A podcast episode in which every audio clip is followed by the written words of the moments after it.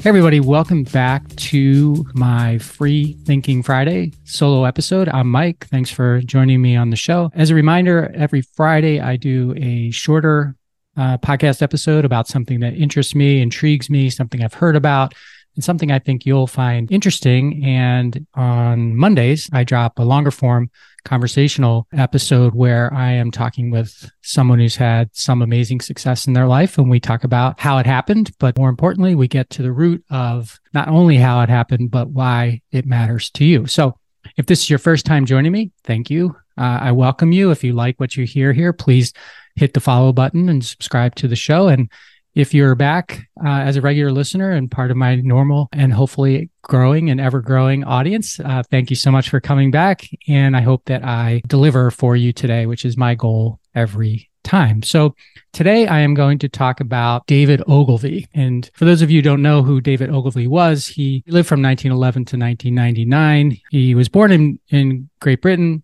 in the UK, but eventually made his way to the US and and David is considered by many to be the father of modern advertising. He had a very very successful firm uh, Ogilvy and Mather. Uh, I believe it still could be part of a bigger conglomerate now, but David wrote a book called Confessions of an Advertising Man. The book was written in 1963, and I am a very big fan, as I've told you uh, before, and you and I have talked about, of a podcast called Simply Founders.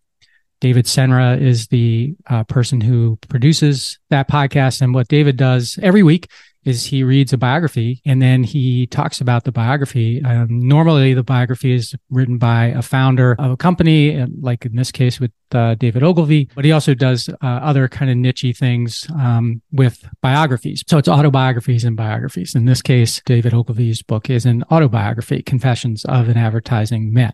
And I, I just love listening to that podcast because I feel like every time I listen, I learn something new and I get something that I can incorporate into my own life and or uh, sometimes share with you. So in this case, I'm going to share with you 20 ideas from this Confessions of an Advertising Man book by David Ogilvy that he wrote in 1963. And David's very famous for a lot of ad campaigns, but Rolls Royce and Dove soap come to mind because there's still products that are are very well known and used uh, every day throughout the world. One of the things that he came up with for Rolls Royce, for example, was that at 60 miles an hour in a Rolls Royce, the only thing that you hear is the sound of the electric clock inside the inside the car. And so may not seem that transformational now, but that was a transformational type of message that lasted a really, really long time. And I believe the Dove soap is similar, where they're still using parts of what he came up with in the Dove soap advertising today in um, in 2023. So anyway, you can I, I encourage you to check out the Founders Podcast with David Senra. I just think it's fabulous, and he is so committed to exploring success and then sharing what he learns uh, from the books he reads. So this was inspired by by him doing that episode. And so here are 20 ideas from David Ogilvy's book. First one is about minds, and he says, "You have a first class mind. Stretch it."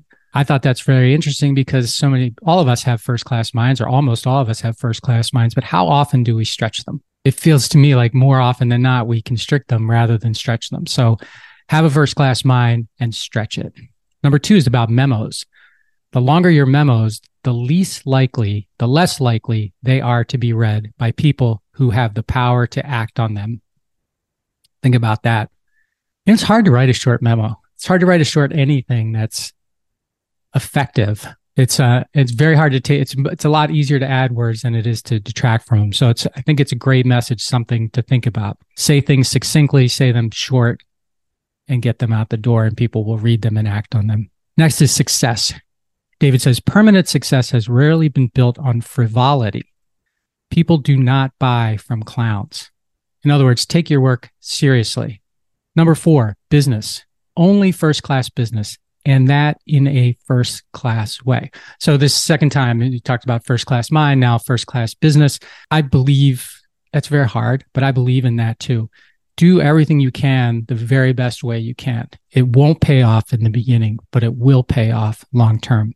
Number five, unhappy people. David says, get rid of sad dogs who spread doom. that is something I completely relate to. I'm sure you do as well.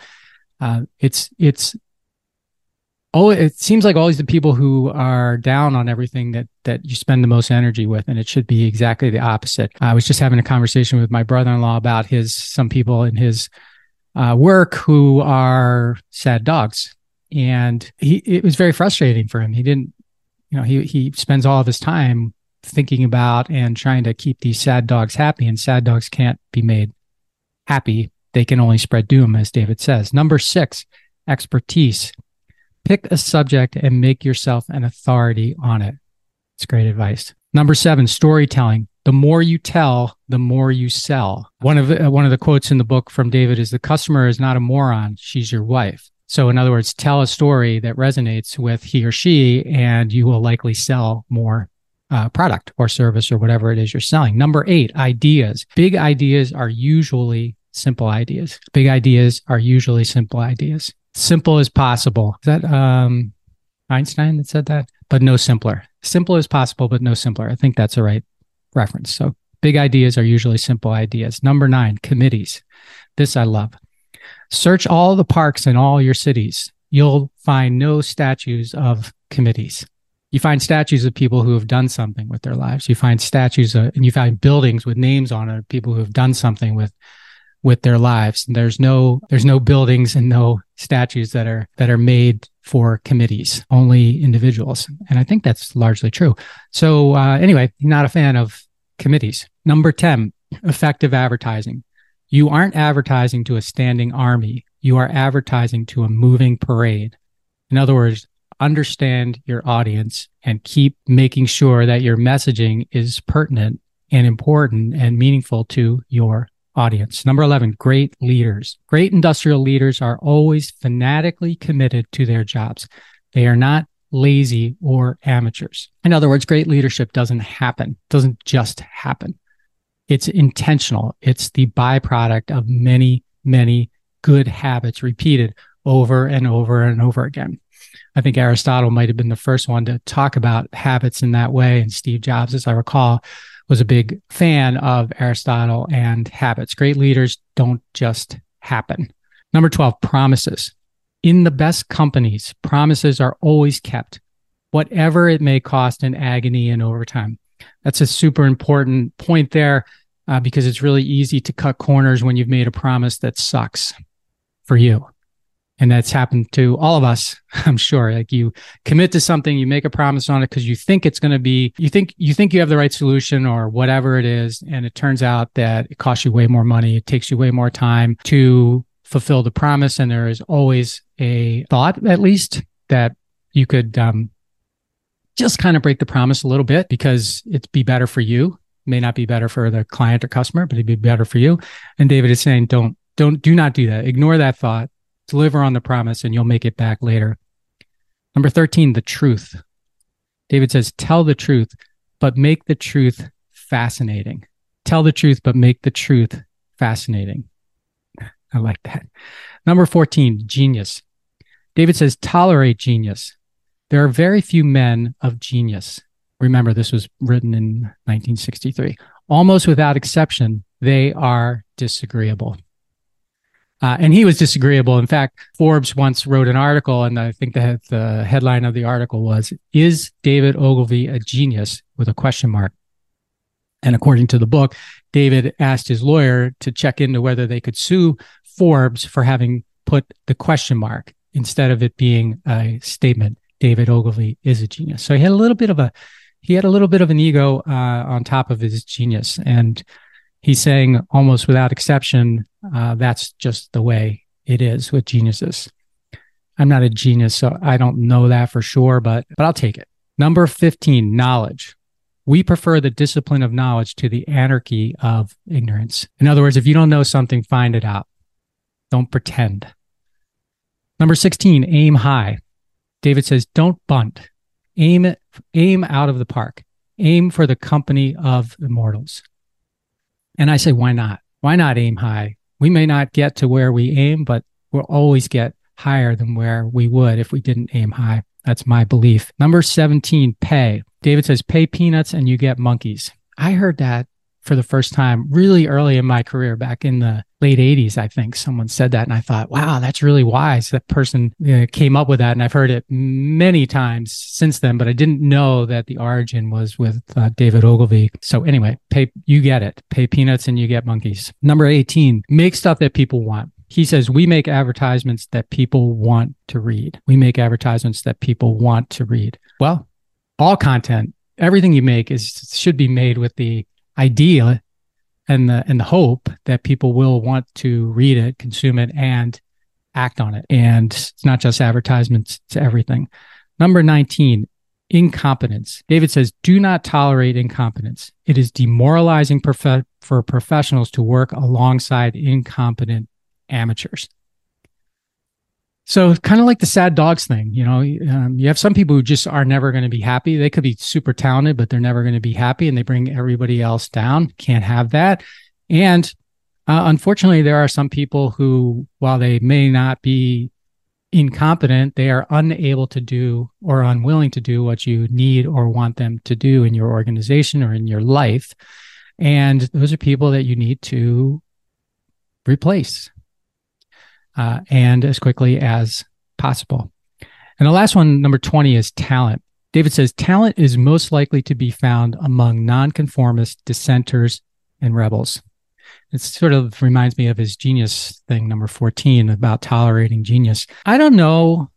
I don't know that I completely agree with this one because I've met a lot of talented people who are certainly not dissenters. They may be rebels and they may be a little nonconformists, um, but but maybe not to center. So I'll I'll leave that uh, one with you to sort of digest and and see what you think. But I do believe that boy, when you find talent and the talent isn't disruptive, spend as much time on, with your talent as you as as the energy you spend with uh, these sad dogs and and incompetent people because I know you tolerate them for a long, long time because I know I do, and I know we're alike in that way.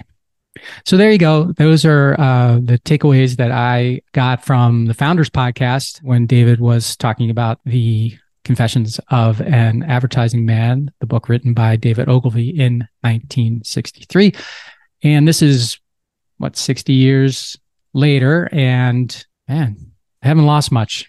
They have not lost much. So I hope you've enjoyed this episode. I do thank you for investing your time and energy with me today. And I hope that investment paid off and brought you some value. And if it did, as I mentioned at the beginning, please consider following and subscribing to the show, sharing this episode with your friends, sending me a comment or an idea for uh, a podcast that you want to want me to do or you'd like to hear. And until we meet next time, please maximize your greatness and make your future your property something that you are very, very proud to own. Until next time, see ya. Hey, everybody. Thanks for listening to the show. And before you go, I just have three requests for you. One, if you like what I'm doing, please consider subscribing or following the podcast on whatever podcast platform you prefer. If you're really into it, leave me a review, write something nice about me, give me five stars or whatever you feel is most appropriate. Number two, I've got a book. It's called Owner Shift How Getting Selfish Got Me Unstuck. It's an Amazon bestseller. And I'd love for you to read it or listen to it on Audible or wherever else Barnes and Noble, Amazon. You can get it everywhere. If you're looking for inspiration that will help you unlock your greatness and potential, order or download it today so that you can have your very own copy. And if you get it, please let me know what you think. Number three, my newsletter. I do a newsletter every Thursday and I talk about things that are interesting to me and or I give more information about the podcast and the podcast guests that I've had and the experiences that I've had with them. You can sign up for the podcast today at my website, which is my name, mikemalatesta.com. You do that right now, put in your email address, and you'll get the very next issue. The newsletter is short, thoughtful, and designed to inspire, activate, and maximize the greatness in you.